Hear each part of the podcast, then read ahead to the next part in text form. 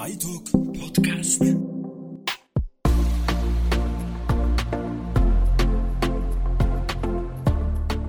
За сайн бацхан та бүхэнд энэ өдрийн мэндийг хүргэе. За GC Монгол байгууллагаас 2020 онд нэг шинэ төслийг эхлүүлсэн iTalk подкастыг бол эхлүүлсэн байгаа. Өнөөдөр бол 18 дахь 19 дахь дугаар та бүхэнд хүрч байна. Тэгээд өмнөх дугаарууд бол хувийн хөгжилтэй холбоотой маш олон хүмүүс зочид оролцсон байгаа. Тэгээ өнөөдөр өнөөдрийн дугаарт бол одоо бид гурав өргөдөж орж гуруула оролцогчоор ингэж ирсэн байгаа. Тэгээд та бүхнийг бас өөрсдөө танилцуулаач гэж хүсье. За ийм гоё iTalk гэдэг подкастт орж байгаадаа баяртай байна. Намаг шүүдэр цэцэг гэдэг зохиолч. За би Куза байна. Бас энэ ток шоунд өргөцсөндөө баяртай. За намайг Дандан Цэрэн Дами а За ер нь бол чөлөө дуран бүтээлчээр байгаа хөгжмийн зохиолч төвлөрөө урчин мэрэгчлээ. За тэгэхээр өнөөдрийн бид гурийн одоо ярилцах сэдв бол одоо соёл гээд маш одоо өргөн хүрээтэй байдаг сэдвийг ингээ барьсан байна. Гэхдээ яг энэ сэдв рүүгээ орохоос өмнө бас гуруула уран бүтээлчтэй. Тэр утгаараа ойрд одоо сонь сайхан юу байна уран бүтээл.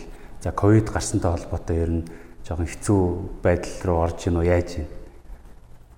За миний хувьд номоо хичээл байжсан. Хамгийн сүүлд нэг улаан могоо гэдэг нэг роман бичсэн. Адал явталтай. Тэгээд яг миний хувьд бол гайгуулсан ном хүмүүс чинь нөгөө гэртээ суугаад ном уншаад ч юм уу тэгээ шинэ ном болохоор ч юм уу гайгүй. Яг одоо бол харин 4 жил гацсан мэс нэг хотолон гүнж гэдэг нэг толонт орон сайхны кино төсөл тэрнийхээ ажлыг эхэлсэн байна. Таны хэд кино болох?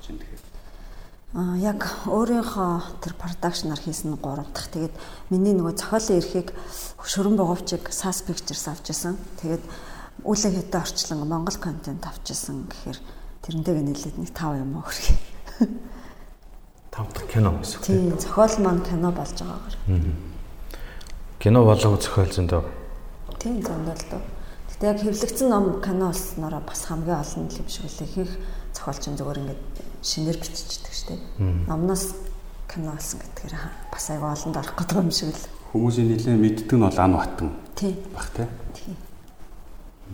За миний хувьд яг дуун дээр ажиллаад байж байна. Сүлд а мөнх бол тэгээ залуу Батбол тэгээ манай нэг найзтай нийлээд Монгол Music Publishing гэдэг яг дууны жижиг дуу үйлдвэрлэгчтэй чиглэлээр ажиллаж байна. Жидөө. Тэгээ тийм чиглэлээр ажиллаж байгаа. Өөрөө хажуугаар нь ганц нэг дуун дээр ажиллаж байгаа. Тэгээ тиймэрхүү л байдалтай байна да. Вирус гарснаар сайн маск сайн зүүд сурлаа.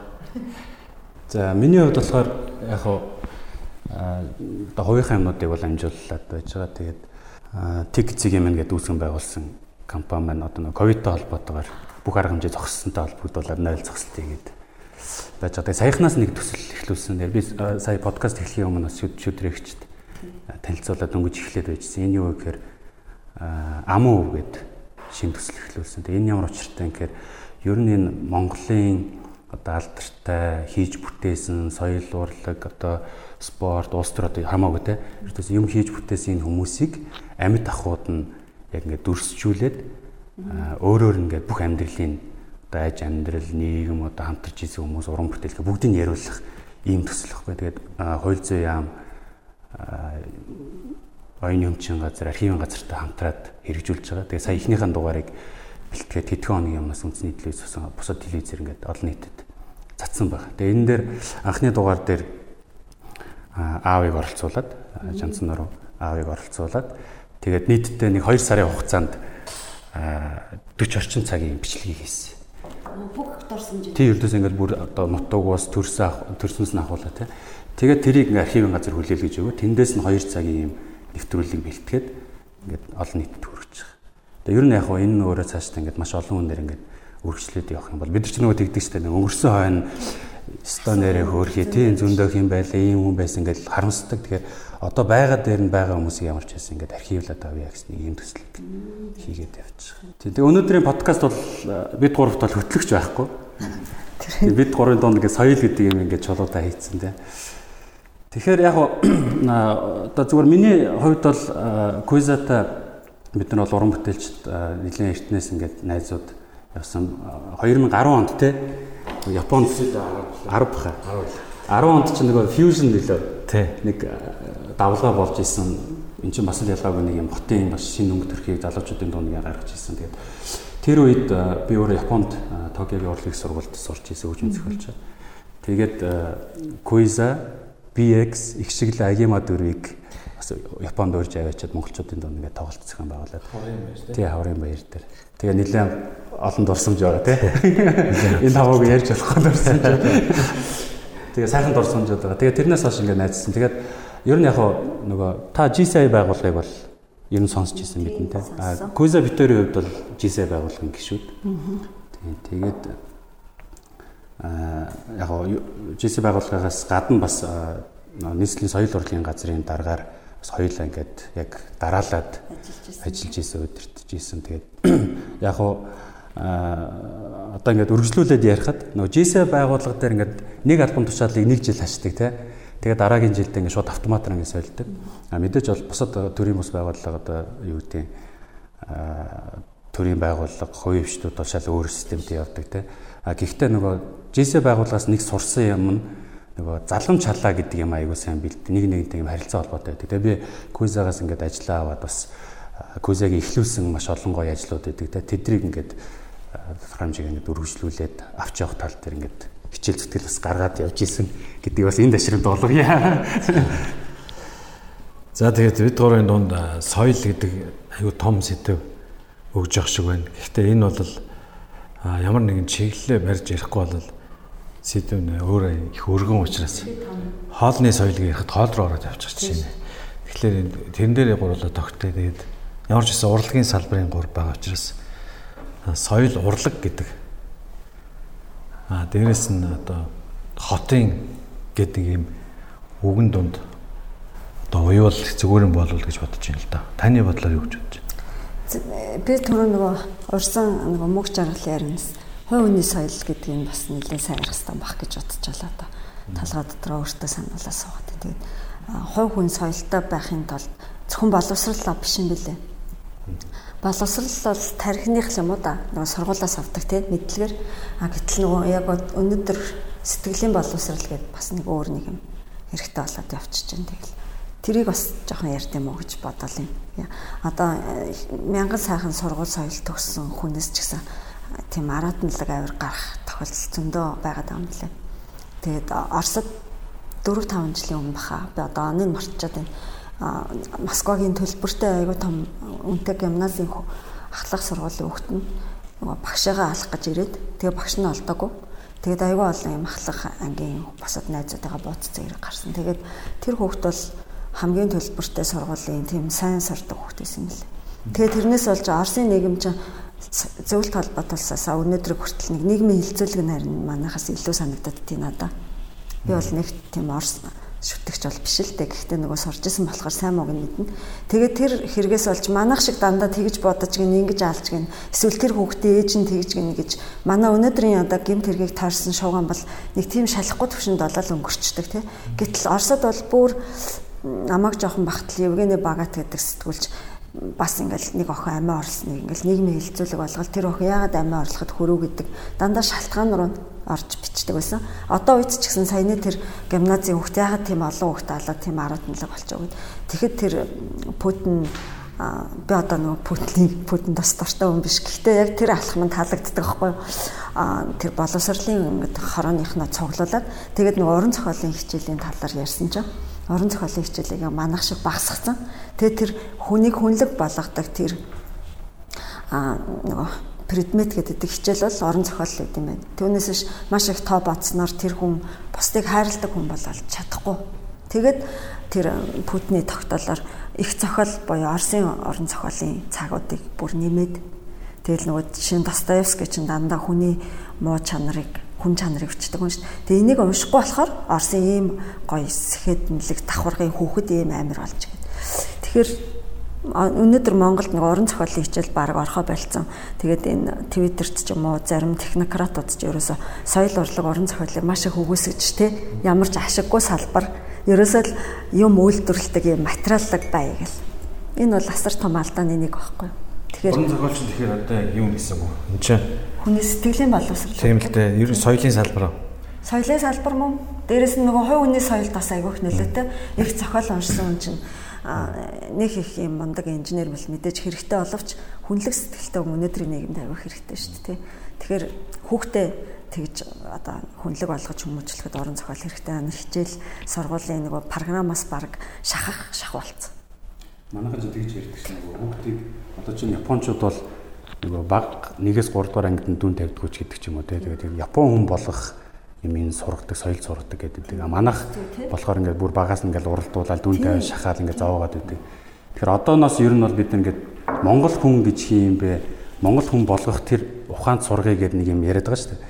Тэгэхээр хоёрын бодлоор ер нь монголчууд одоо ер нь одоо яг Орос сүүлийн үед бол нэлээд Орос школоор ингээд явцсан дээ. Тэгэхээр Азийн соёл давамгааллаад байна уу эсвэл Европын соёл байна. Одоо чинь яг Азууд ингээ манад ирэхээр нэг Европт ирсэн юм шиг тий.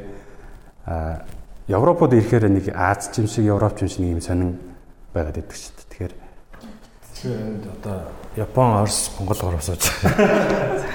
Ер нь яг би бол боддtiin манайх 20 хэдэн оноос гэрэл үсгэж хилцсэн бай сүүлд крил үсэгт тийм ч илүү тий ямар ч байсан крил үсэгт шилжснээрээ бидний сэтгэлгээнд аюу тум өөрчлөлт орсон байх гэж боддتي. Тэгээ яг энэ бичиг гэдэг бол яг сэтгэлгээний нэг салшгүй хэсэг. Сэтгэлгээ гэдэг маань тэр хүний бодох арга те. Бид нэр урд нь нөгөө хуучин Монгол бичгээр бодохдоо их ер нь дорны тал руугаа хятад за Азийн маягийн сэтгэдэг арт түн байсан болов одоо ингээд тэр хуучны ном зохиол уншиж.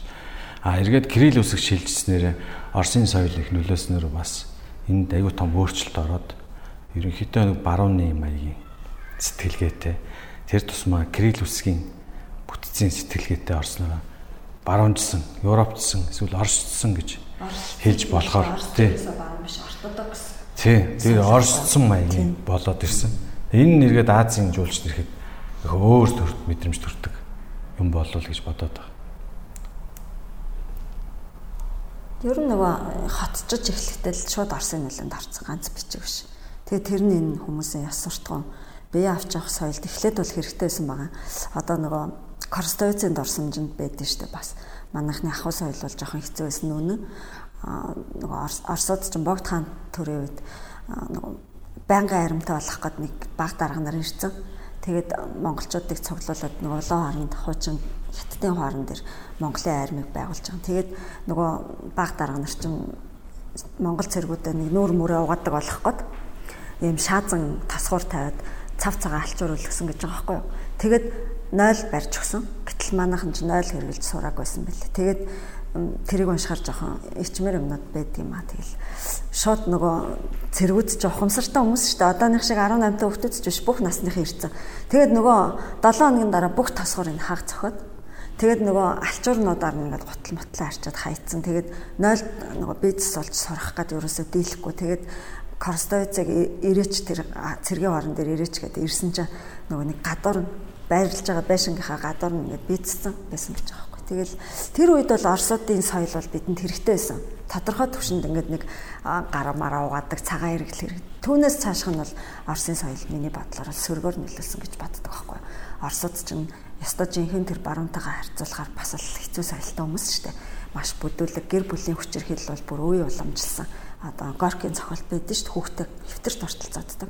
Тэгээ монгол хүний нөгөө гой тайван амгалан өмнө нь ингээд Монголын нутгаар аялсан орс хүмүүсийн тэмдэглэснээр ирчүүд нь гой дөлгөө. Тэр зан чанар тэр 40-од оноос хойш тэр орсуудын соёл орж ирээд их харигддаг болоод тий. Тэгээ орсууд ч нэг юм дүрлцэн хэрүүлч хүмүүс шүү дээ. Тэрийг аваад тэг өнөөдрийн монголчуудын зан ааш ерөөсөө дорны хүмүүс биш болчиход. Тэрэнд бол би харамсдаг. Хөөе санал нийлж ин ерөөсө хит Оросын нөгөө нөлөөнд орсон сайн та муутай. Тэгээд эхний тэр нэг нойлч хэрглэж чаддгүй хүмүүст бол Оросын соёл мэдээж эрэг байжгаад нэг төвшөнд очсон түүнээс цааш нь манай үнэт зүйлийг өөрөнд буцаагаад эдсэн юм шиг санагдаад байдаг байхгүй. Тэр ирчүүдийн гоё айвуу тайван зантай. Ерөөсө гэр бүлийнхнийгаа одоо эхнэр хүүхдээ айлгадаггүй сайхан тайван хүмүүс их удаан ярьдаг гэдээ бүр Оросод бичсэн байдаг байхгүй. Хувьсгалаас өмнөх. Тэгсэн чинь одоо ямар вэ те? Гадаа мөргөлдлөө бол юу болдог вэ те? Тэгэхээр одоо би тэгэд буцаагаад нөгөө дорны соёл руугаа орох хэрэгтэй санагддээ шүү надад. Гэхдээ сайн талаас нь одоо тийм дорны үний нөгөө тайван дүлгөөн чанар тэгээд дорныхны сэтгэлгээ их өөр дээ. Одоо энэ Америк хятад хоёрын дээд хэмжээний уулзалт одоо Обама юм шиг үлээ. Одоо би хүнээс сонссон. Тэрэн дээр ингээд Ши Жинпин тэр хоёрын ярианд Ши Жинпин ч өөрөө хятад улс бол буурай улс гэж хэлсэн гэж байгаа. Өнөөдрийн хятад бол агуу гүрэн шүү дээ. Яагаад хэлсэн гэвэл күнзийн сургаалт суурлаад күнзийн сургаалт байдаг байхгүй нөгөө. Өнөөдөр буурай явах бол сайн тал. Яагаад гэвэл нөгөө нэг мандан бадрах цаг нь өмнө нь байна Өнөөдөр ялан мандж байгаа бол маргааш буурна гэж хэлдэг. Тэгээд тэр хятад хүний тэр амир гүн хан байгаа за өнгөрөхгүй. Тэгэхээр бид нарт яг нэг тийм дорны одоо тийм хүмүүжил яс суртахууны шинэ код надад хэрэгтэй санагдаад байна. За даймаас асуухад одоо чинь Японд одоо түрүүний яриад байгаа хой хүний соёл гэдэг юм уу те нийгмийн соёл хамгийн их сайн үлгэр жишээ тогтсон уулс гэж бол хэлж болохоор яг энэ Япон хүн болгож хүмүүжүүлдэг энэ соёл монголчууд тийшээ явхад ер нь ямар санагдаж байна? Хойрхон нь холоо. Уу яг зүгээр Японы юм ингээд ажиглахаар яг хамтаараа бэжэж хүчтэй явна гэдгийг ингээд бүр багаас нь сурах сурахсан. Би ингээд очичаал ингээд цэцэрлэгийн хүүхдүүд, сургуулийн хүүхдүүд ингээд гадуур цуг явж байгааг хүртэл харахаар ингээд бүр ингээд яг ингээд ердөөсө цэрэг шигтэй. Гэхдээ тэдний ингээд диктатор одоо юу гэдэг диктатур гэдэг шигдээ бүр ингээд хүчлээд байна уу гэхээр үг өөрсдөө нэг тийм соёл тийм байгаад байгаа байхгүй. Тэгэхээр яг зүгээр би бол ингэж боддоо шүү дээ. Одоо манайх ч ингээд түүхэн ингээд харахаар соёлын товтлогоо ингээд хүчтэй явуулсан тийм. Тий. Гэхдээ тэнд бол сайн ч юм бэ муу ч юм бэ. А яг социализмын үед бол одоо жишээ нь юу гэдэг 10 жилийн хүүхдүүдийг зэргийнхэн сувилагч эмч нарыг ингээд хүчээр юм уу тодорхой хэмжээгээр ингээд хуваарьтайгаар ингээд үзүр үзүүлдэг гэдэр байсан шүү дээ. Тэгээ ингээд дөөр одоо жүжиг мүжиг ч юм уу. Тэгээд тэр ер нь бол ингээд хүний нэг ухамсарт далд ухамсарт юм э, соёлын үр тарж идэм байна л да. Тэгээд би зүгээр ингэж боддог байхгүй. Одоо хэдийгээр бид нар ингээд ардчлал одоо хүн өөрөө юу үзэх яах их бүх юм ингээд нээлттэй чөлөөтэй гэж байгаа ч гэсэн бид нар яг энэ нэг юм хүн болж төлөвшөх соёлынхын юм ингээд алдагдаад байна уу гэж зүгээр ажиглаад байдаг байхгүй. Тэгээд хэрвээ болдог бол уул нь бол одоо яг тэр диктатурыг арай орчин үеийн байдал руу оруулаад Тэгээ эдийн засгийн нэг юм хөшөөрөхт янз бүрийнтэй болгож жагаад ертөөс ингээд тэр дөөр балетик 10 жилийн хүүхд ойлгож байна уу ойлгохгүй хамаагүй ертөөс ингээд хагас потенциал болгоно гэдэл аваачаал үзүүлээд юмэр санагдаад байдаг байхгүй. Тэгэх юм бол тэр хүний ухамсарт ер нь нөгөө би нэг тийм үг хэлэх туфта юу гэхээр хүн болгон уран бүтээлч юм уу мэрэгжлийн уран одоо хөгжимчин байх албагүй зүгээр хүн болгон соёлтой үзэгч байхад суралцах хэрэгтэй тий. Тэгээ энгийн хүн ч гэсэн соёлтой яаж үзэх вэ? Бие яаж авчих вэ? Тэгэхээр ерөөхдөө энэ бас манайх нөгөө хитрхийн арчлалынгуудаа бүх юмнуудаа ингээд задгаа тавьсан. А гэтэл яг ингээд эргээд харангууд нөгөө системтэй юмнууд ингээд бүгд алдагдаад эхэлсэн. Тэг багаас нь яаж одоо хүн болох вэ? Тэг ямар системтэйгээ тэрийг соёлыг одоо бий болох вэ? Тэгэхээр яг нөгөө үндэсний онцлог гэж байдаг бахал та. Одоо Японтой шууд ингээд харьцуулах юм бол тэд нар чинь нөгөө одоо манайхан чих ярьдаг шүү дээ. Бид нар бол ингээд хээр талд ингээд мал ахуу ингээд юутай байгальтайгаа илүү ойр японочууд бол яг ингээд хамтаараа нөгөө тариа тариал юмнуудаа хийхгүй болохгүй гэдэг. Тэгэхээр тэр бүр ингээд үндэсний онцлог юм шиг байгаа хараад хахад. Гэхдээ монголчуудад зүгээр шууд задгаа тавьчихаар ингээд хит ингээд замхарчдаг. Тодорхой хэмжээгээр энэ диктатур байх хэрэгтэй юм шиг байхгүй. Тэр ч коронавигийн үед ер нь харагдсан шүү дээ. Шууд юмнуудыг хаагаал тэгэл харамсалтай байсан ч гэсэн өнөөдөр 24 хүн эмнэлэгтээ нэгжилж шүү дээ. Тэгэхээр би бас яг чамтай санал нийлээ. Бас заримдаа нэг тийм жоохон хатуугаар хэрэгтэй ч юм уу тий. Аз бол тэгэл өнөөдөр коронад хамгийн хохирол багтай байж шүү дээ тий. Тэгэхээр зарим ямиг жоохон дээрээс зохион байгуулах ч юм уу тий. Тэр нэг төр олон мөнгөтэй байвал тэр нэг өзөрийн мөнгийг олон суулгачмаар юм шиг л шүү дээ. Хаттад бол тийм л. Тэр нь одоо энэ уран бүтээлчдэд ч хэрэгтэй шүү дээ. Хаттдах чинь үндснийхээ кино жүжигийг үзэх мөнгө нь дандаа байгууллагын төсөвт байдаг гинэ. Би бол соёл гэдэг бол амьдралын хэв маяг гэж хараад байгаа байхгүй. Тэгэхээр манайха өмнө нүүдлийн соёл хэрэгжилдэг гэдэг. Тэгээ нүүдлийн гэдэг чинь өөрөө иргэншил биш болчиход байгаа. Энэ өөрөө процесс. Ингээ баян ингээ явж идэг. Тэгэхээр тэр хүмүүсийн амьдрах хэв маяг нь өөрөө явуулын байдалтай. За засгаас ахуулаад юмд хандж байгаа хандлага те. Жишээлбэл нэг байшин байлаа гэж бодоход хятад хүн тэр байшинг яаж харах вэ гэхээр за энд би мод тариул 100 жилийн дараа манай одоо аж гууч энэ модны сэвтэр тоглох юм байна гэж бодгол. А монгол хүн бол маргааш энийг зарах юм бол хайшаа явж болох вэ гэж боддог гэж хамгийн түрүүнд. Ерөөсөө явах тухай бодож эхэлдэг. Тэгэхээр энэ өөрөө бид нэр одоо Улаанбаатар хотод амьдрал эхлээд 90 он гараад өнөөдөр ч гэсэн Улаанбаатар хотын 70% нүүж ирсэн хүмүүс. Тэгэхээр энэ процесс явагдсаар л байна. Тэгэхээр бид нар иргэншил одоо л дөнгөж яригдж эхэлж байна. Манай одоо бидний хүүхдүүдийн үеэс эхлээд иргэншлийн тухай ойлголт орж ирэх байх гэж бодоод байгаа. А соёл гэдэг бол өөр асуудал.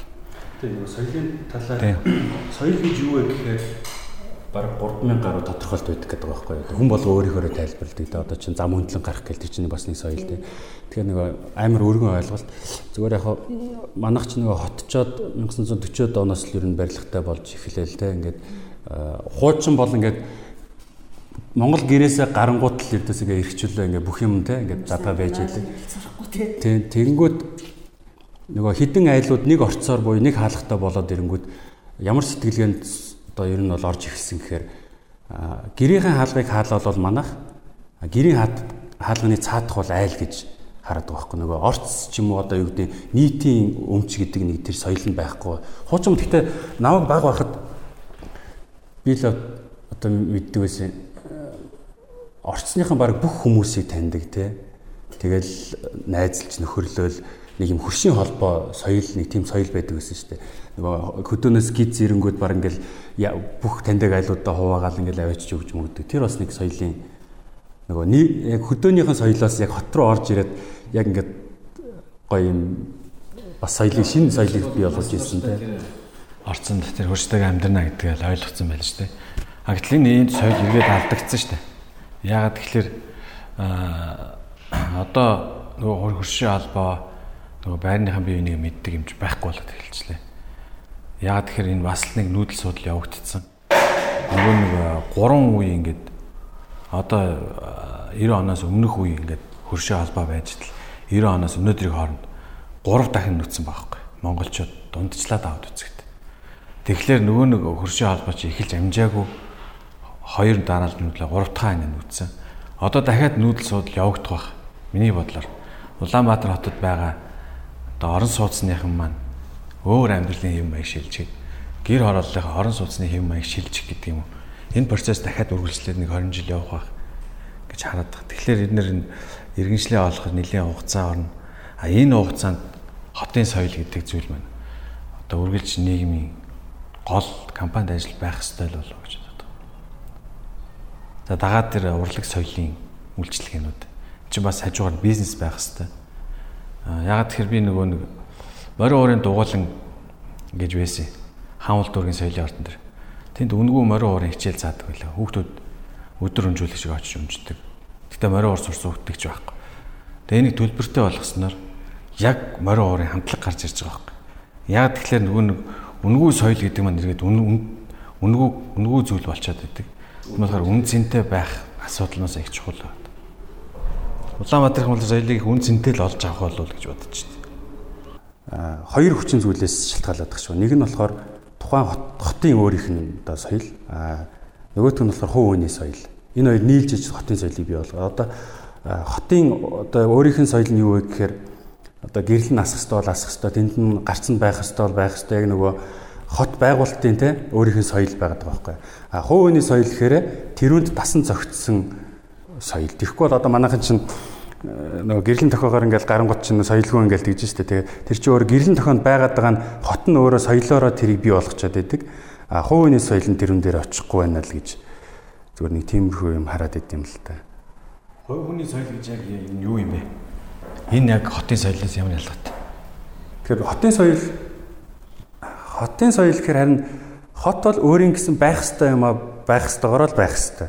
А тэрүнд хувийн соёлоороо зохицож байх хэрэгтэй. Энэ нийлжээч өөрөө одоо энэ хотын соёлыг бий болгож байгаа гэж хараад байдаг шүү дээ. Хөдөө байсан ч гэсэн тэр өөрөө дотоод соёлтой хүн байх чинь тэр хүний асуудал төлөвшөл болоо явчих жоохгүй. Заавал хоттой холбогдохгүй.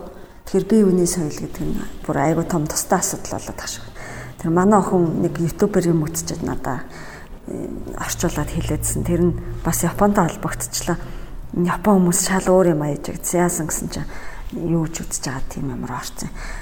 Японууд ингээд одоо цагаачтын тухай ярьж байгаа нэг тийм юм үзсэн байна л да. Тэгээд энэ Японы нийгэмд хамгийн их гэмт хэрэг хийж байгаа энэ төр гэл бас л адилхан цагаач тасал гараад байгаа юм лээ. Ер нь өндөр хөгжилтэй орны чинь тархитлагын өвчин цагаач толцоод байгаа шүү дээ. Солонгост манай монголчууд толгойн өвчин болсон. Тэгээ тэрэн шиг Японд ганц монгол өрчөндөө тийм цагаачтай. Тэгээд нэг өвөөгөөс энэ цагаачтай асуудал сүүлийн үед айгүй хүндрээд байна. Тэгээд цагаачтай муу нь юу вэ гэж асууж гинэ.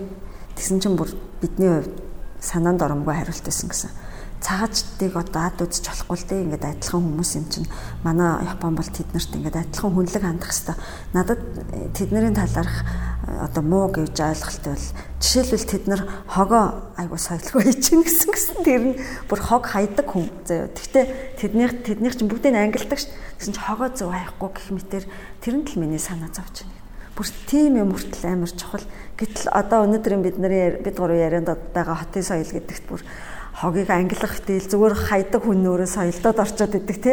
Тэднэрийнхээ бол бүр зөв хайж чадахгүй байгаа нь гэтэл бүх хүүхэд багасаа хөгшин залуугүй тэр хогийг яг хайдаг хайдаг газарт нь хаяад сурцсан хог хаях тухайч ойлголт байхгүй. Зөв хаях ойлголтыг харин цаагаачд зөрчиж гин гэж байгаа байхгүй юу? Гэтэл ингээд үзэхэр чинь ямар хувь хүний соёлын талаарх тэр Япон шиг оронтой бол бүр бид хэд бол харьцуус шиг болчиход энэ тэгэхээр хүүхдүүдийг соёлтой хүмүүс л болгомоор хүнд дараа болдгоо. Тийм манайхан ч чанга хашгичаал одоо та хоёр мэл хөдөөний бодлоод зөндөө бодох. Би ч одоо ингээл хөдөө явал явж байгаа л майханд байхаар ядраалаа айгу бодолт буухаар. Майханаас дор яагаад тэгэхээр айгу гой бодолт буунгот. Ямар ч хэрэггүй. Ингээл зэрэгцээ хаалганууд байгаа шүү дээ Тэгэл 5 цагт хүн чинь амарч яваа юм шүү дээ. Унтчихаар чанга чанга хаалгануудаа тачигнуулаад хөө ихнэ баяраа айчваа. Тэгэл гадаа машина тас гэдэл хаагаад пүүгээ яасан бэ гэл тэгэл би сэрчдэг. Гэтэл босод оронд нөгөө сая бид одоо миний хэлсэн нөгөө босдод дараа болохгүй гэдэг соёл чинь. Тэгэхэд бүр том хүмүүс ингээд харахаар амар гоё машинтай. Бодол боож байгаа хүмүүс шүү дээ 80 мянга цангаан бодлоод мэддэг шүү дээ ингээд гоё гоё өөр хангаа энтерт. Тэгэхэд бодолцож бод сураагүй хүмүүс тэгээд гоё гоё машинтай Тэгвэл жоохон хүүхдүүдтэй ярих. Тэг аав ээж нь тийм ч жоохон хүүхдүүд яаж соёлтой байх юм. За тэгэл талын сондорч үлөө нэг амралтанд бас хэдэн жилийн өмнө амрал би чинь ном бичил айгүй их ядардаг. Их мөнгөөр ингээл хотоос гараад нь амралт авах гэж явж байгаа шүү дээ. Тэгэл буусан чинь бүр залуухан 30 эдтэй 3 4 гэр бүл бооцсон. Тэгээд шөнийн 1 цаг хүртэл нэг өрөөндөө ороод архицсан. Тэгээд айл болгон 2-оос 3 хүүхэдтэй тэгээ 3 айлын хүүхэд гээд бараг 10-аад хүүхэд коридороор пижгэнж гүйлдээд би тэгээд маш их мөнгөөр хотоос гараад бүр ядраад бас айгүй гоё амралт. Хүүхдүүд нь 9 цагт орондоо орсон байдаг. Бүр Мадоныг хүүхд хүртэл тийм штэ. Тэгсэн чинь Монголд хүүхдээ ерөөсөө оронд нь оролдгоо, унтулдгоо. Тэгээ нэг цаг өнгөртөл тэр хүүхдүүд ингэж пижгэнэлдэж гүйлцэн. Тэгээ маргааш өглөө нь өглөөний цайгаа айгүй их ядарсан ингээл буугаал уух гэсэн чинь гурван эмэгтэй бандан захиалжсэн тэр айлын гурван эцэгтэй бүр залуухан шаардсан.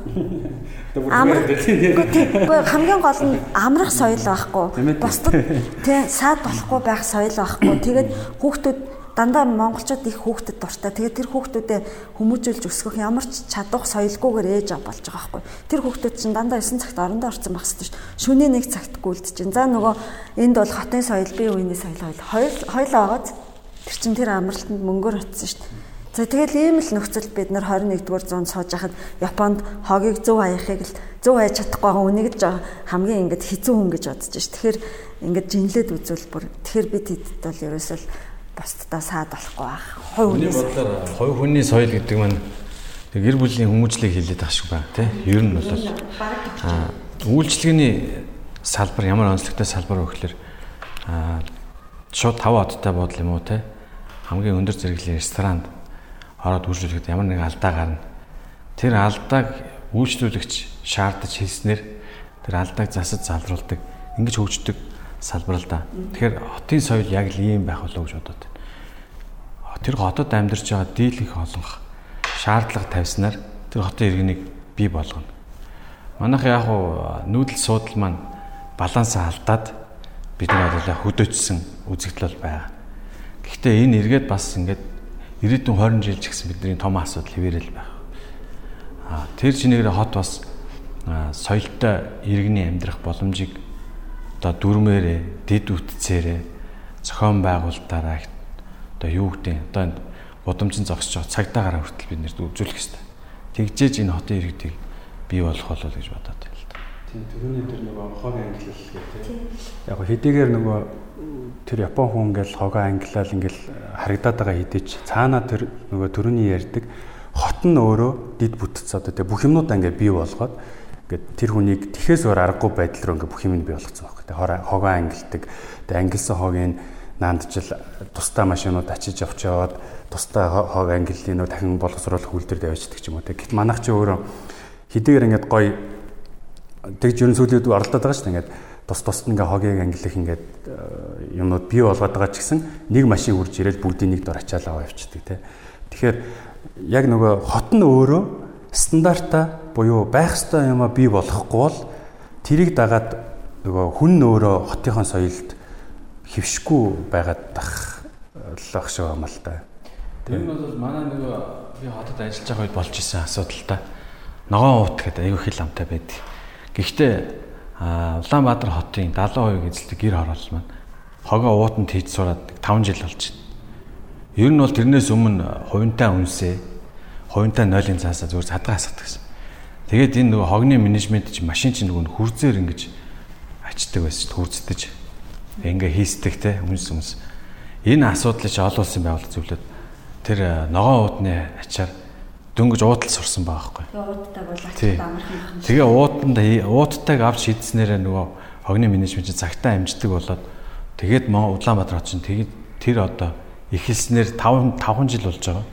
Тэгэхээр одоо ангилах компанид ажлыг бас хотоос яаралтай энийг одоо менежмент хийж эхлэх хэрэгтэй. Яг тэгвэл бид нэр хогондоо зориулж татвар төлдөг байхгүй. Тэр татвар бол зөвхөн хогны менежментэнд зарцуулагдах ёстой. Тийм мөнгө байдаг. Тэгээд бид нар бол одоо гэртээ хогоо ангилж хайдаг л да. Гэхдээ нөө сөөхөн нэг юунд аваад нэг одоо саунд хийждэг. Гэхдээ яг ядаж тий ядаж ихтэй нөө хүүхдүүд ангилж сураг гэж бодоол ингээл хийжлээ. Энэ бол бас л татвар төлж байгаа хүмүүсийн шаардах хэвэл сэдвэл дээ. Тэр хувь хүний соёл гэдэг дээр бол хотн гоё усан ч манайхан яг хувь хүн өөртөө бас төлөвшөөгөө одоо тэг аав ээж нь тэгээд өөртөө архитаад унтахгүй хүүхдээ унтуулахгүй байхаар ямар ч гоё бодолд бooгаад нэмэргүй байхгүй одоо тэрний манжуурт монголчууд ч дандаа байгууллагаараа очтдээ байлаа шүү дээ тэгээд манжуурын шангирал очиж одоо монгол хүн авдаг өөрөө нэгч одоо нөгөө ариун цэврийг хэрэглэхгүйгээр авдаг болсон гэж байгаа. Таван хоттой бодолд нөгөө амир монгол соёлтойгоо очиж байгаа байхгүй. Тэгээд бүх юм ин хаглаад тэгээд тэр хүмүүс өөр орны хүн ирэхээр бүх иж бүрэн гой гой одоо нөгөө би угаагч муугаагч тавьсан өрөөнд ороод Монгол гингөт шууд хав хоосон байдаг өрөөнд оролцсон гэж байгаа. Оролдог болцсон байна гэсэн. Тэгээд уул нэг хямдхан мөртлөө гой тав удаа бодлыг үйлчлэгээ авах тэр байсан тэр одоо боломжийг нийтээрээ очиж ингээд нураацсан гэхээр тэр орчин гоёсэн ч доторх хүн өөрөө соёлж байгаа байвал нөгөө бүсгүй тасганаас явсан ч өөрөө юу гэдэг лээ? Тасган бүсгүйгээс явсангүй гэдэг чинь тэгэхээр мэдээж хотыг хөгжүүлэх бол мэдээж төрийн бодлого хотын бодлого дотор нь амьдрах тэр хүмүүс хүүхдээ өмжүүлэхээс л өсвөл байхгүй л байгаа юм л та. Тэр чанга хашгирдаг тэр бодолд боочоод бодлоор дөрвөн хүмүүс ахад чанга хашгичаад идэх чинь. Тэгээд бааз дээр очихор ч гэсэн гадаадын барууны хүмүүс буусан бааз чинь гоё чив чимээг монголчууд буунготл тэгэл нөгөө харигтаал арилалдаал Тэгэл яг хой хүний хөгжил гэдгийг хотынхоос бас тусад нь яг бүр хүүхэд байхаас нь хөгжүүлэх бол болохгүй нэ. Ямар ч гоё юмд байгаад нөгөө нэг нөгөө өөрийнхөө нөгөө бүдүүлгийг чирээд очичоод штэ. Тэгээд бас нэг ажиглагдсан юм гадаад мадад очихоор бас айгаад жоох номд орчт юм шиг ба. Тэгэл нөгөө мятын онгоцонд ороод шууд Монгол болоо орчдөг. Тэгэхээр л нөгөө хувь хүний соёл гэдэг юмыг одоо яг яаж урчлах хэвээр. Ядаж бид гурав шиг хүмүүс ядаж чаг чаг хийж явах ч юм уу тий. Тэг хэлэхээр хувийнхаа юмд байхгүй юу? Хувийнхаа амралтанд байхгүй юу гэдэг нөгөө шаардлага чи хүлээж авахгүй. Тэгэд нэмэгдээд нөгөө шаардлага хүлээж авах мэтгэлцэх соёл ерөөсөө байхгүй. Тэр нь сошиал дээр харагдаж байгаа байхгүй юу? Жохон модалцсангууд шууд муухай өгөр орчин. Зүгээр л асуудлаа нөгөө ярилцаж ерөөсөө сураагүй. Өөрөөсөө эсрэг баталтай хүнтэй цаашаага ирүүлэр мэтгэлцэх соёл бол Монгол хүнд 0 Энэ бол бас л хувийн соёл. Гэхдээ бас сүүлийн үед энэ маш олон төрийн байгууллага, төрийн бус байгууллагууд хамтраад ингээд хөдөлгөөн аянуудыг хийгээд байна шүү дээ, тэ. Тэр нь өөрөө бас энэ одоо соёлжих юм руу ингээд урдчлан сэргийлэх юм бас ажиглагдаад байна л да. Одоо чинь энэ жил бол нөгөө юу лээ? Явлаа, ирлээ цэвэр гэдэг аялал аяллаа те. Тэр мөр ингээд гоё компанид ажиллаад одоо чинь Кузагийн нөгөө бас яг гар бие оролцоод ингээд явжсэн түрүү жил нэг хором гэдэг хэдүүлээ бас хийжсэн шүү дээ те. Нэг хором бол бас л мөн ялгаагүй. бүх юмаа төвчи нэг хором төвчих юм бол ингээд юмны яадаг. Тэр цаашаа яаж ч юм уу үргэлжлээд байвал те. Тэр үедээ ярьж байгаа. Яг үргэлжилж байгаа. Тэр чинь ингээд хүмүүст амар том мессеж өгөөд тэгэнгүүт хүмүүс чинь а ер нь бол нэг хором төвчих хэвээр юм дээр ч төвчих хэвээр байна гэдэг Одоо тэрний дууг бол бас Куза хийжсэн шиг санаад байна те. Үгийг хийж л үгүй. Үгүй юу. Тэгш наранзан хийжсэн баг. А үгэн дээр нь наранзан л хийжсэн баг. Корн. Тэгээ бас 30-аас доош насны залуучууд бас аваа айтахан үе бас ирсэн байл шүү дээ. Би л одоо 40-аас дээш насныхны төлөөлч гэсэн тэрийг шууд хүлэн зөвшөөрч байгаа. Үнэхээр хизээч муухай үг хэлдэггүй тийм залуучуудын юм нэг бүлэг гараад ирсэн мөлий. Тэгэхээр одоо нөгөө монголчуудад байдаг нэг дорны бас нэг үлдэгдэл нь бүх настай хүнийг айгүй хүндэлдэг ч юм уу тий. Тэгээд настай хүнийг ингээд айгүй их юм хөгшин юм заллагчд булагчд би болцсон нэг өвгөн байхаар уцаа өгч гэхэр нөгөө хөгшин өвгөний чинь гэгэрцэн гэж бод тийм ээ л да. Гэтэл луурчин бол хэд ч хүрсэн улам хүч адгийн луурчин л олно. Би бол одоо цохиолж байгаа хувьд тэр хүний мөн чанарт аягүй их нарийн ханддаг байхгүй юу? Одоо юм олон шиг хөгшин өвөө юм яхаар л хөөхий боёнтой сайн хүн нэг залуу ингээл нүр одоо би минь дэ шивэстэй хам бол нэг олон шиг өө энэ их сэжигтэй гарна гэж хизээч боддгоо бас нэг арай өөрөөр хардаг байхгүй юу? Тэгэхээр хөгшин хүн гэхээр айгүй хүндлэхлээр нөгөөдөлнөөс нь ямар их хараал ширээл гардггүй тий. Тэр чинь бас би бол үнэхээр үнэн гэж боддог. Гэтэл чин залуучуудыг сандал тавьсангүй мавьсангүй гэл уурлаа л гэтэл одоо ингээд миний өөрийн нэг ажилтан хүүхдхэд нэг ч удаа хараал хэлдэггүй шүү дээ. Одоо 4 жил манай студид ажиллаж байгаа. Эрэхтэй. Тим хүүхдүүд айгүйх гараад ирсэн болохоор 40-с дээш насныхан бас ёс суртахуундаа эргэж харах цаг болсон юм шиг надад санагдтыг. Үе солигдохоор бас нэг юм шин соёлууд бий болоод байгаа байна. Тийм. Огт тэгж муухай үг хэлдэггүй тийм залуучууд айгүйх олцсон мөлий бас. Тэгэхээр одоо настнууд нь өмнө нь ер нь хариуцлага хүлээх болчиход шүү дээ. Тэр хоо хүний хүмүүжил төр. Тэгээд жоохон байгаа хүмүүс бас буруу хүмүүжлийг ингээл одоо томчууд нөгөөд байгаа байхгүй. Миний л аж гэснээр. Яг бидний үед чинь Орос дарга нар водкаг модонд оруулаад нэг хэсэг автахаарсан ихтэлт болсон шүү дээ. Тэр чинь ерөөсөө ер нь энэ өндөр градус чинь хүнийг бол ер нь ааш цан гиддэг юм шиг. Хүнийг ер нь эвддэг нь тодорхой. Тэгэхээр бид нар энэ нөгөө нэг баг градусын алкоголыг л соёл болгож өгөх нь чухал байхгүй. Одоо нөгөө саке сужу гэдэг шиг а яг энэ шууд энэ спиртээр найруулсан архийг бол улам бас соёл соёлтой цуг халахын тулд одоо энэ 30-аад насныхан чинь их өөргөрөл гүйцэтгэх хэрэгтэй. Тийм. Би нэг сони юу гэхээр хизээ хилээд гадаадд төгссөн оюутнууд үндэсний телевиз дээр очиж ярьцлаганд орохгүй юу. Тэгээд Америк, Орос, Солонгос, Япон, Герман гэдэг хэдийдээ улсууд байсан. Би тэгээ Японоос ерөөдөө төлөөлөд очив. Тэгсэн чинь тэндээс ингээд яг тэд зүгээр монголчууд ч тийм монгол хүмүүстэй залуучууд. Яг тэр тухайн орных нь ийм соёлын характер харагдаад идэв. Аюу сан. Тэгэл Орос Америк болохоор ингээл амар ингээл яриа л та ингээл чөлөөтэй яриа л ирдээс ингээл ямар сэдв байсан ярьдаг те. Орос болохоор ерөөдөө ингээд нэг юм жоохон нэг юм те Орос ах нарын гоё юм ширүүн. Тэгэл Солонгос бол нэг юм юм найдлынхаа үед ингээл янз бүртэй ерөнхийн нэг жоохон тим ажиглагдаад байгаа. Тэгээ би ингээл хүмүүс ингээ ярьж байгааг нь ажиллаа. Ер нь яг тухайн улсынх нь яг юм нөлөө нь орчдгийм байна да гэж харж байна. Тэгээ яг сая тэр нэг Орсын ингээд ярьж байна. Бид нар чинь нэг тэгдэг штэ Оросд сурсан гэхээр л аа тэгвэл ууц сурсан юм байна гэл инээ өөргөл те нэг тийм нэг Орос төгсөн оюутнуудын хахаар тийм ажиглагдаад төгөх. Тэгээ тэр нь одоо одоо соёл юм да. Тэгээ буруугаар буруугаар ойлгосон. Гой байхыг соёл гэхээс гадна ахуй уламжлалыг бас соёл калчер гэж хэлдэг байхгүй юу. Одоо эрчүүд донд байдаг соёл гэх юм бол эрэгтэйчүүд чинь бие биендээ тусалдаг соёл нь бол бүр тэмүүжин жамхан жамхан үеэс андлын соёл гэд үүссэн байдаг. Эмэгтэй хүнд бол тийм байгаагүй бүгд эцэг ихээгээ гэрт байж байгаа л баг одоо хүртэл хүнээ хүнгээл дахиад нэг айл руу өгөхөөл яриад нь штэ. Тэгээд эмэгтэйчүүд бие биентэйгээ нийгмийн тэгш харилцаанд ороод өөрөө өөрийгөө удирдаад бас бие биендээ тийм анд нөхч байж чаддаг болсон үеийн 20 дугаар зуунаас эхэлсэн соёл. Тэгээд энэ соёл гэдэг өвчин бид гурвын түрүүний ярьсан одоо хой хүний соёлоос гадна заншлуудыг бас соёл гэж нэрлэдэг. Тийм. Тэгэхээр сайн гэдэг дээр нэрээ зүгээр таад ингэ санагдлаа. Одоо чинь бидрийг баг багт чинь за тэгж болохгүй ингэж болохгүй тэ орон дотор уйлж болохгүй өглөө босоод ороо ураа босгон дээр гэл гიშиж болохгүй гэл ингээд янз бүрийн багт яг ингээд эдрийг ингээд хараад тахаар нөгөө Монгол гэр дотор аж амьдрах одоо нөхцөл байдал таарсан юмнууд байгаад байгаа байхгүй юу? Цэрлэх ясан. Тэ.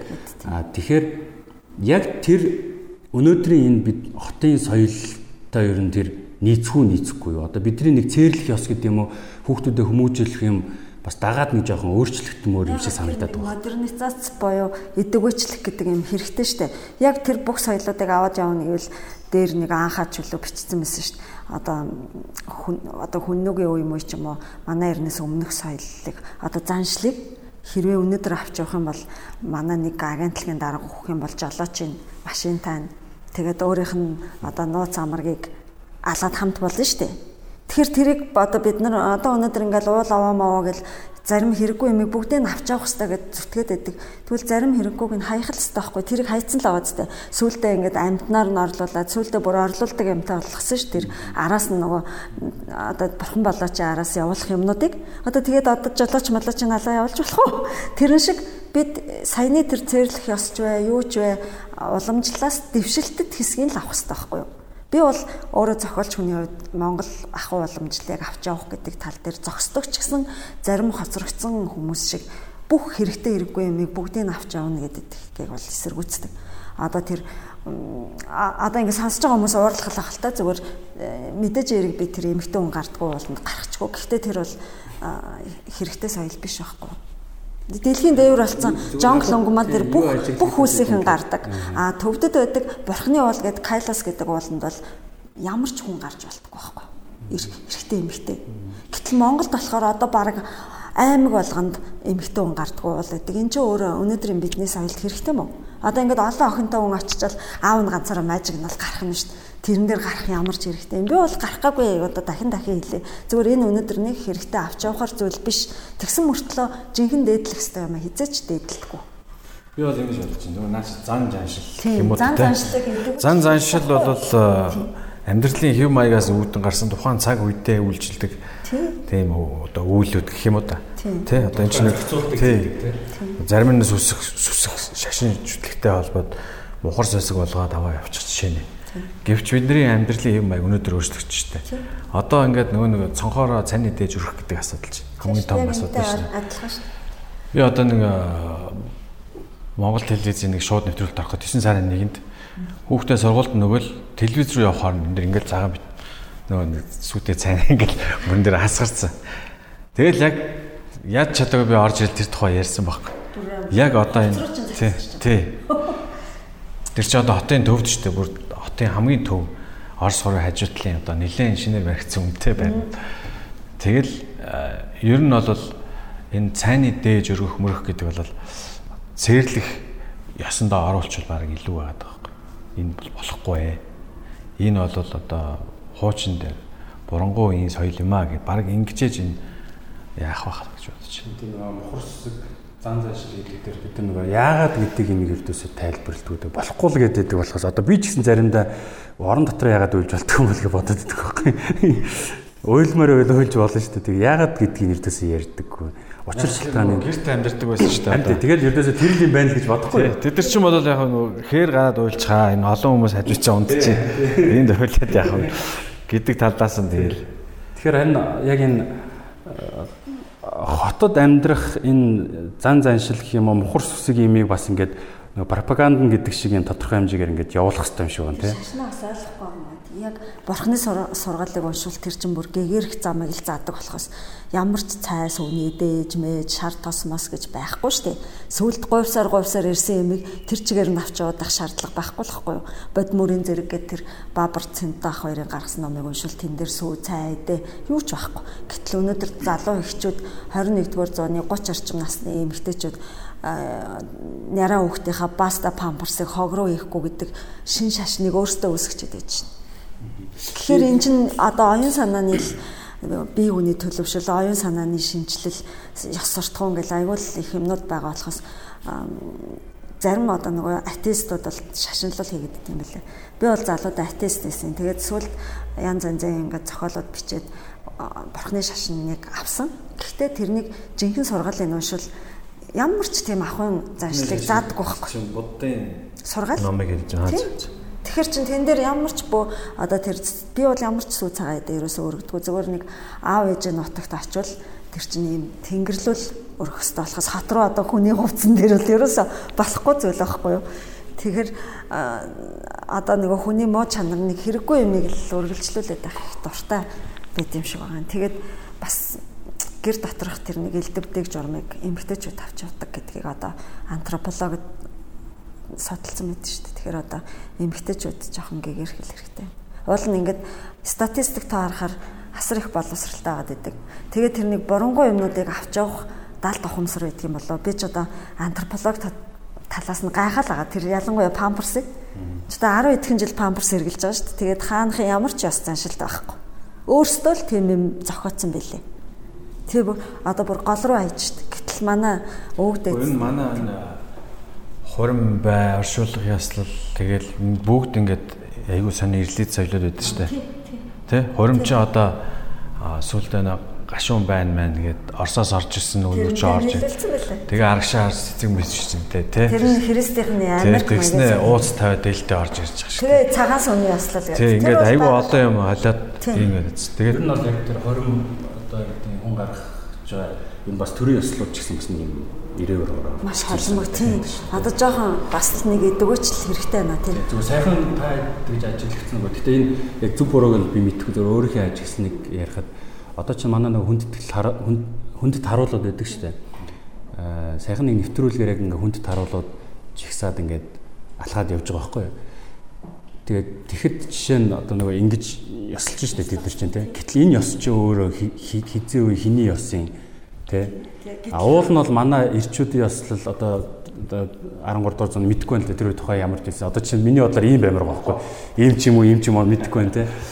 Тэгэхээр яг энэ юмнуудыг бүр ингээд уул суурьтай бүх юмыг сайн судлаад тэгээд ингээд одоо яг үнийг хэлэхэд Христийн ёс Христийн жишээ нь хоримлох ёс гэдэг чинь нэг юм яг л тогтсон нэг юмтай байгаа даа шүү дээ. Тэр үшиг яг Монгол ёс гэдэг нэг юм гаргачмаар санагдал тэрийг л дагмаар байгаа байхгүй тий. Ер нь яг тэр амьдралынхаа хэв маягт тааруулаад зохиодог юм байл л дээ. Тэрсээ ингээгээд. Тэр чинь нөгөө эдэг үучлээ ингэж шинжилээ гэдэг. Тэгэл зохиогоол тэрийг хийх л ёстой юм бэл хамгийн анхны 88 оны хурим дээр ананастай дахиад хөгжил яалаа шинэ жил төрчл. Одоо хүртэл байдаг ш нь чинь ингээд яг тэрнгээрээ зохиогдоод явцсан. Тэр үед чинь нөгөө нөгөө орон байранд хийдэг байсан. Тэр чинь ресторан руу шилж яг тэр соёлж ингээд хөгжөөд яваад байгаа. Тэгэхээр одоо энийг шууд форматыг шууд гаргаж ирээд ингэж хийнэ монголчууд. Аа оршуулга дээр ч гэсэн бас нэг дэх, гурав дахь сондгоо өдр гаргаад байдаг шүү дээ. Эн чинь дээр үтер машин олддгүй байсантай холбоотой юм билээ л дээ. Ууг шалтгаан нэгтгэхэд өглөө эртмэрт тэгэхэд те яг тэгвэл албаны машиныг аюултай ажилт учраас алба эхлэхээс өмнө ингээд 7 хоног 3 өдөр нь ашиглаж байгаа. Тэгээд одоо ёс заншил юм шиг болоод үл. Тэгээ ингээд үл. За одоо зурхаа дээр баг лам хэлэнгүүт зурхаа дээр нэг дөрөвдөд болохгүй гэдэг чинь зурхаа дээр орж ирсэн биз дээ. Тэгэхээр соёл гэдэг чинь ийм хүчтэй нөлөөлдөг. Тэгэхээр тэрийг л зохиогоол яах. Тэгэхээр энэ сэхэтнүүдийн нөлөө хүчтэй авах хэрэгтэй байгаа ч тэгэхгүй бол нөгөө нэг гэрээс гэрт дамжуулдаг нөгөө эмэгтэйчүүдийн боронгоо нөлөө чинь бидний нийтийн соёлыг чирж яваад шүү дээ. Тэгэхээр бид нар хөндлөнгөөс илүү нөгөө идэвхжсэн тийм бусдаа одоо Одоо шинэ үйл өрсөх байх гэж. Тийм харин тийм тэгэж гэтээ сэхэд нөлөө хэрэгтэй байхгүй. Z үеийнхэн гэдэг юм тийм.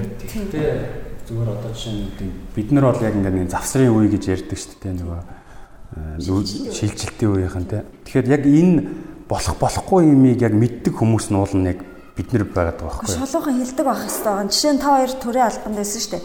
Гэтэл чин за яхаа энэ ёс заншил бол ахын хүрээнд болон төрийн бас байгууллагын хүрээнд э, энэ хүний эрхийг зөрчсөн юмнууд байж болдог гэж үздэг байхгүй олон улсын үднэс.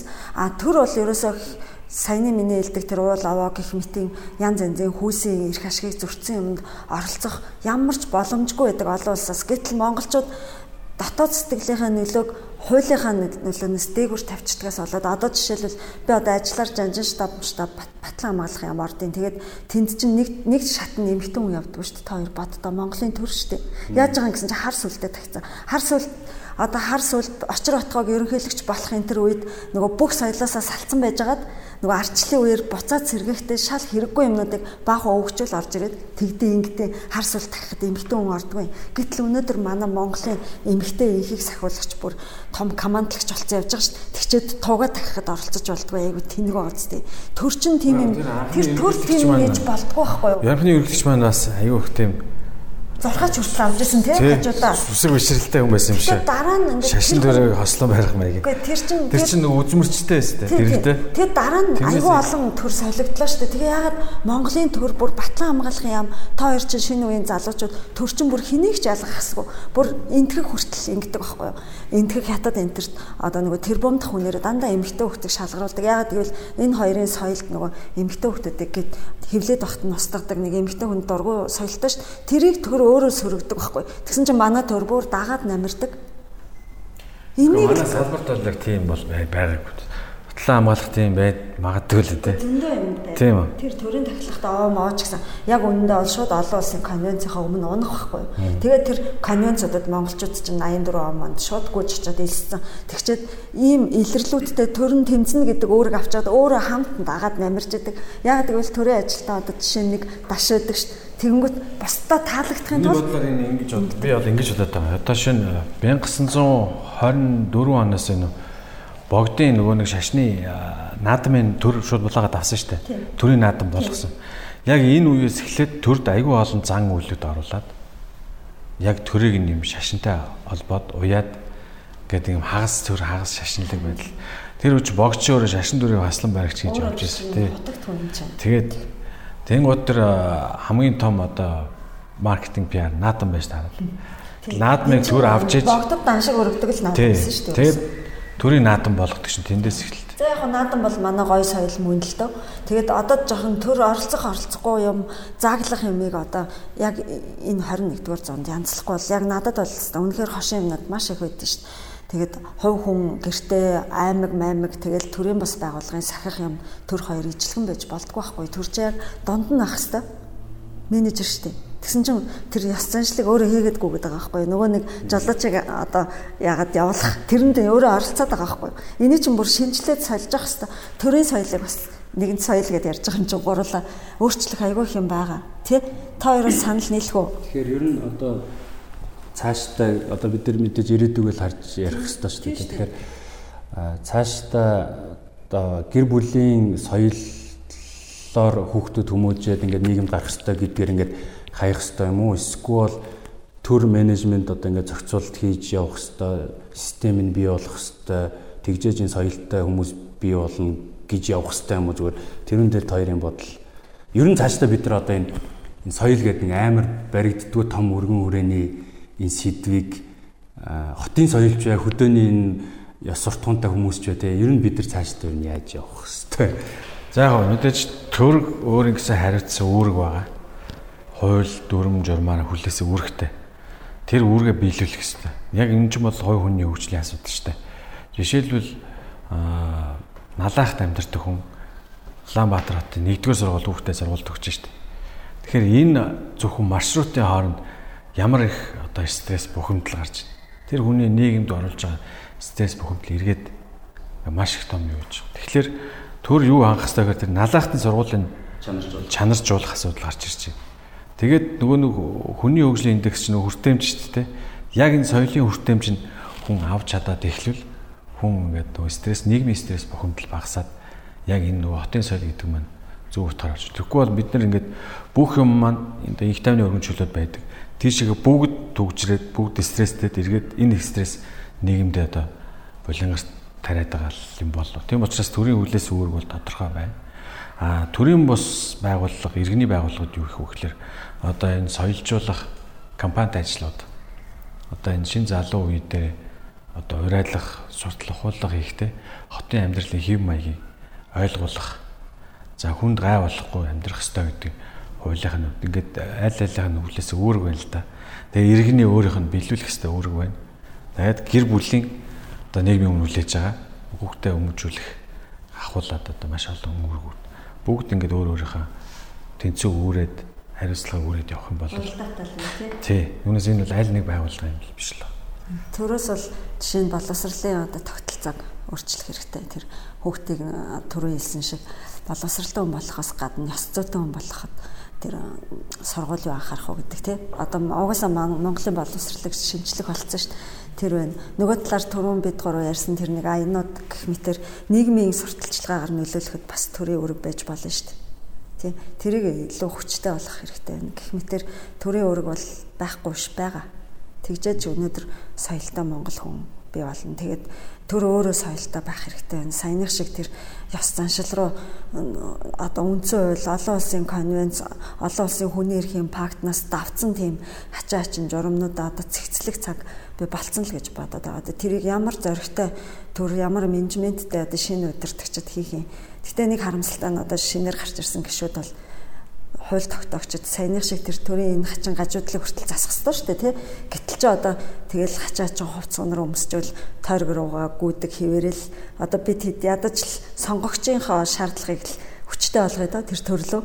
Тэгээ тэр хууль тогтоогчд өөрөө мөн шүү дээ одоо тэр эмгтэй гişүүд яах гэж гард юм болоо. Би бол уул нэмгтэйчүүдийг өмөрдөг мөртлөө нөгөө талаас бүр 100% шүүмжлэмээр ахын тэр батлан хамгаалахын тэрийг яагаад ярьж чадахгүй байгаа юм? Тэр чин тэгж айгаад тулж байгаа дах юм ерөөсөө биш шүү дээ. Тийм үсттэй одоо батлан хамгаалахын их сургуулийн эмгтэй сонсогч нар улам олон болж байна. Тэгээ угаасаа манай төр хүмүүсээ эрэгтэй эмгтэйгээр нь ялгаа. Тэгээд Чингис хааны үед байсан туг тах ясыг авчраад хуульчлаа тий төрийнхөө ёсонд оруулчаад тэгээд олон улсын хүний эрхийн пактыг яах гэж байгаа үндсэн хуулийнхаа одоо нөгөө тэгш эрхийн зарчмыг яах гэж байгаа юм бүх юмаа ингэж холжоод суугаад ахаар доод нийгэм яаж эмх замбартай байх юм. Тэгэхээр төрийн өөрийнхөө соёлыг сайжруулахад бүгдээрээ бүр илүү их шахалт үзүүлэх хэрэгтэй л гэж би ер нь.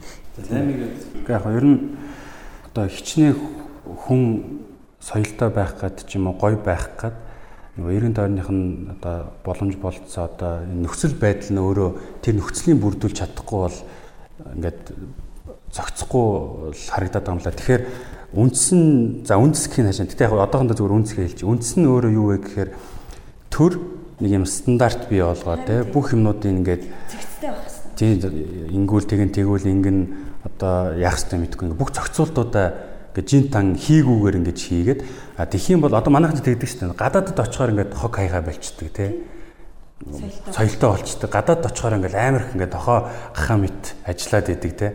А Монголд ирэхээр ингээд назгаашдаг. Тэгэхээр тэр нь өөрөө бүх юм ингээд жин там болгоод ингээд сайхан ингээд хийгөө болгочвол тэрүүнд аяндаа хүн ингээд өөрөө тасан зөгцөөд явдаг юм байна. Тэгэхгүй бол зүгээр хүн өөрөө ингээд учиргүй соёлжол гэгээрэл өглөө босонгуудаа одоо юу гэдгийг гараа шүсээ хаяхгүй байх тэр юм нь өөрөө нөхцөл нь бүрдэхгүй бол болохгүй юм шиг. Тэгэхээр таны хэлдгээр мэдээж иргэн өөрөө төрөө шахах ёстой. А төр нь өөрөө трийгээ яг ингээд улс өөртөө зүгээр ингээд нэг юм төрийн хар аппаратаар биш нөгөө хажуудаа том институтуудыг бий болгож байгаад тэ ингээд нэг юм улс өөртөө бий болгомоор байгаа юм л да. Одоо ингээд бүх салбарт ер нь одоо чинь батлан хамгаалах гэлтэхэд чинь одоо яг ингээд яагаад болохгүй яагаад болохын гэдгийг нь ингээд нэг мэддэг хүмүүс нь цуглуулж хагаад ярилцчмаар байгаа байхгүй тэ. Одоо тэр нөгөө таны хэлээд байгаа тэр хар туг тий гарч болтгоо тий тэр хэрэг эрхлэхийн нөгөө гарын үсэг авдаг мэрэгчлэлт нь аюу сандардаг гэж байна шүү дээ. Яг тэр шатаар гараад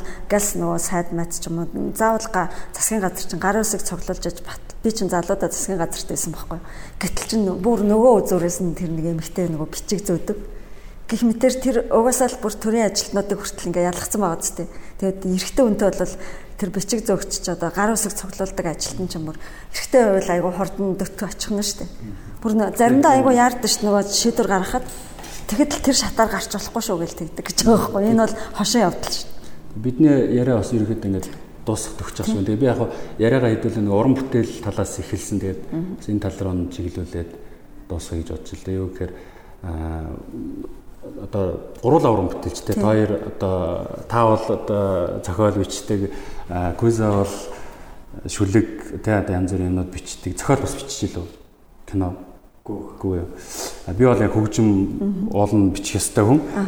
Аа тэгэхээр яг өөрсдийнхөө зохиол зүйлээрээ ер нийгэмд ямар зүйлийг мессеж өгж, ямар соёлыг төлөвшүүлэе гэж ер нь бодож юм хийж исэн ч юм уу. Одоо ер нь тэрний үргэлжилж байгаа юмнууд бий юу? Тэр бодол гэх юм уу? Яг тэгэл би одоо 10 хэдэн жил ингээл хотын соёлын тухай ярьж ин л да. Миний дуу уран бүтээлүүдч тэр миний одоо өгж байгаа ярилцлагч тэр бүхэл юм маань ерөөсөл хотын соёлын чиглэсэн байдаг. А тэгээ хөгжим өөрөө бас хотын соёлын нэг хэсэг. Учираас энэ салбартаа байж лээ. Тэгээд бас төрийн байгууллагт ажиллахдаа ч бас энэ салбарыг хотын соёл гэдэг зүйлийг нэлээд их төлхөө сурталчилгаа хичээж ажилласан. Тэгээ энэ бол байнга л хийх ёстой. Тэгээ бидний хүүхдүүд хийж ээж одоо ер нь бол хотын амьдралын хэм маяг гэдэг бол дор хаяж нэг 3 үе 100 жил амьдэрсэн ийм тогтсон соёл байгаад байгаа байхгүй. Хуулиар зохицуулагдахгүй, хуулийн тосготаагүй тэр харилцааг үүсгэх тэр хотын соёлыг бий болгохын тулд манай 3 үе хийх хэрэгтэй. Би эхний үе нь болж ах шиг байна. Тэгээд цаашаа миний 2 3 дахь үе явах бах.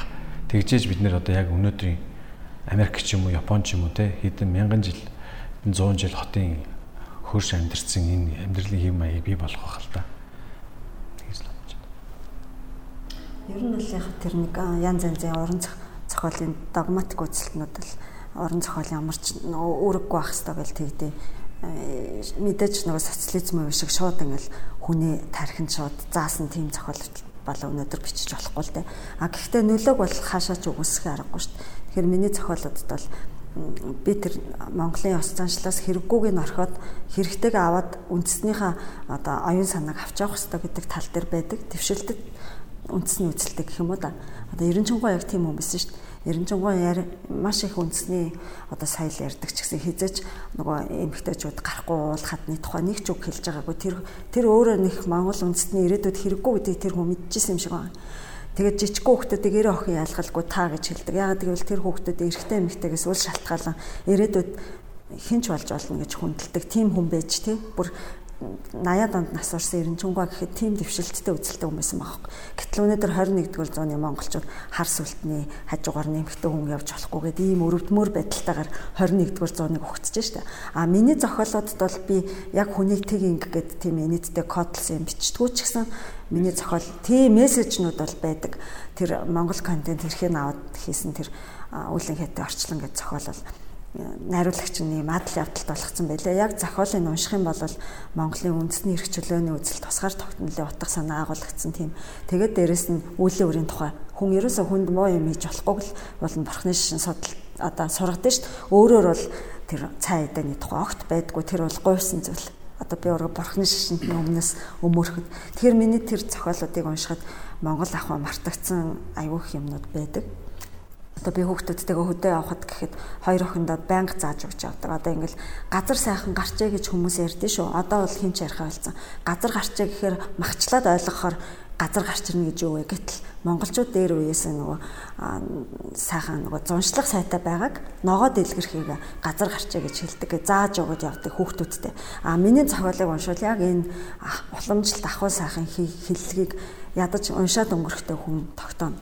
А зарим талаас ингээл нэг Монголын эрэгтэйчүүд өнөөдөр нэг богинохон насалдаг тэгэл нэр муутай байна гэж тэгдэг шүү. Тэгэхээр би хойд эцэг гэдэг өгүүлэлтээ бол жинхэнэ Монгол эцэг хүний бичсэн.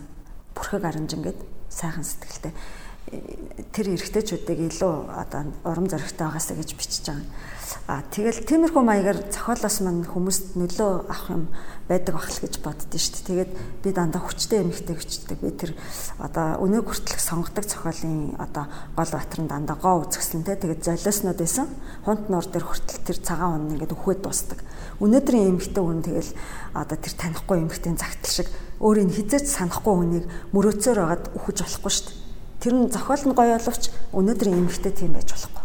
Хин ч охиноо тэгж үхээсэ гэж хүсэхгүй үсттэй. Тэгэхээр би айгу эрдэмтэн ч юм уу эсвэл одоо тэр хотол цагаан гүнжгэл одоо хийх гэж байгаа энэ кино бол 13 дугаар зууны үед төмтийн жанжин байсан царийн ганц эмэгтэй байхгүй юу. Тэгээд тэндээс өнөөдрийн эмэгтэйчүүд бас хүчтэй байгаасаа л гэж хүсдэг. Яагаад гэвэл эмэгтэй болж төрөх тэр бүх мэдрэмжийг ямар ч эрэгтэй хүн хизээч ойлгохгүй гэж үздэг байхгүй юу. Одоо яг судлахаар Яг тэгвэл хөндлөнгөөс л харна тий. Гэтэл яг дотоод мэдрэмж бүх юм нөөр юм чинь. Тэгэхээр ямар ч хүчтэй энэрнгүү сэтгэлтэй эр хүн эмгтэй хүний бүх зовлон гоныгийг 100% айлахгүй гэдэг Эльфреда Эленик гэдэг зохиолч хэлсэн байдаг. Тэгэхээр миний л битсэн одоо би өөрөө мэдэрч байгаа болохоор ямар ч эрэгтэй зохиолчос илүү тэр эмэгтэйчүүд урам зориг өгөх юмыг бичдэг байхгүй. Тэгэхээр бас л одоо зохиолоороо нөлөөлж лэнэ гэж одоо өөрийгөө бодоод байгаа шүү дээ чаос.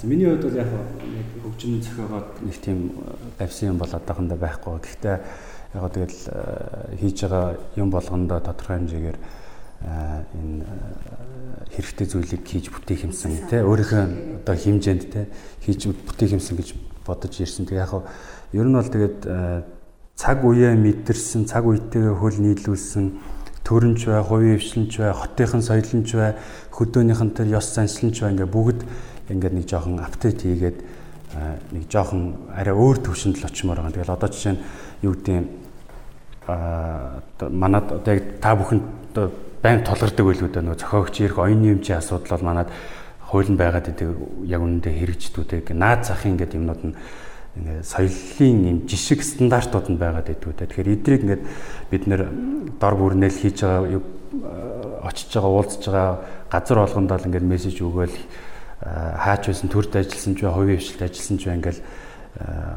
хүмүүст ойлгуулаад хийгээд нэг нэг алхмаар ингээл явуулаад ах юм шиг байгаа юм л да. Тэгээд яг Гоза Виторийн хувьд бол нэг хотод ажиллаж исэн гэдэг утгаараа илүү хотын соёл гэдэг айгүй чиглүүлээд яваад байна. Тэгээд та илүү харс үлдээ. Тий, харс үлдээд яг харс үлдээд айгүй сайн ойлгоо.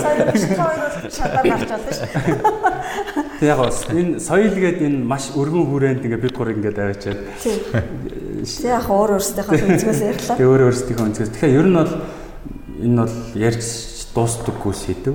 А баян гэж нөгөө тухайн цаг үеийг хөл нийлж ингэж хувьсан өөрчлөгдөж идэг. Тэгэхээр бид нар бол одоо нөгөө хотын соёл гэж ярих юм бол яг энэ соёл руу хурдан ийм жишг тогтоож хувьсаж өөрчлөгдөх цаг бол болчиход байгаа шүү гэн тэ ер нь бол яг хөө тэгээд бид нар үйлчлэгээний байгууллагад ороод мөнгө төлж өгөх төлөхтөө шаардлага тавьдаг шиг энэ хотод амьдрахтаа бас шаардлага тавьж л явах хэрэгтэй. Тэр шаардлагын дагуу одоо хотынхаа иргэдэг бий болох болов гэж бодож байна. Тэгээ энийг өөрөө зам хөндлөн гаргахтаач тэр дуу хоолой хүргэхтэйч тэр хүргэхтэйч тэр ажиллаж байгаа ажил албан тушаал бүх бололцоогоор энэ шаардлага хэрэгжүүлж явах бол одоо манай хооч үе арай өөр нийгэмд байх боломж байгаа болов гэж бодож байна. Яг хүн болгоо ингээд дор бүрнээ хичээгээл явдаг л та. Тэгээд миний нөгөө хэлээд байдаг гэрийнхэн хаалганы наадлыг гэрээ гэж бодоод гэрийнхээ хаалганы цаадлыг одоо айл надад хамаагүй гэж битээ хандаасаа л гэдэг хамгийн ойрын одоо жишээ гэх юм уу те. Тэгэхээр энээс л ердөөсө бүх юм эхлэх байх гэж боддоо одоо хотын соёл дээр. Тэгэхээр ер нь одоо яг энэ хотод амьдарч байгаа залуучууд маань яг энэ хотын соёлтой хурдан шилжээд яваасаа л гэж ер нь бол хүсэж байгаа. Тэгээд яг ер нь зүгээр ингээд Монгол хүн өөрөө ямар ёс суртахуунтай байх гэдгээ улс орноос бүх төвшөнд л ингээд гоё болох хэрэгтэй байх л да тий. Тэгээд энэ дээр бүх нийтээр л хичээн зүтгэх хэрэгтэй байх гэж бодож байна. За ингээд Жисэн Монгол байгууллагаас Жисэн Монгол академиас зохион байгуулж байгаа iTalk подкастт өнөөдөр ингээд бид гурав зочноор оролцож энэ соёлын талаар ярилцлаа. Тэгээд энэхүү орилгыг хүлээж авч хүрэлцэн ирсэн Куза шүдрэгч хоёрт бас баярлалаа гэдгийг илэрхийлье. За баярлалаа. Баярлалаа. I took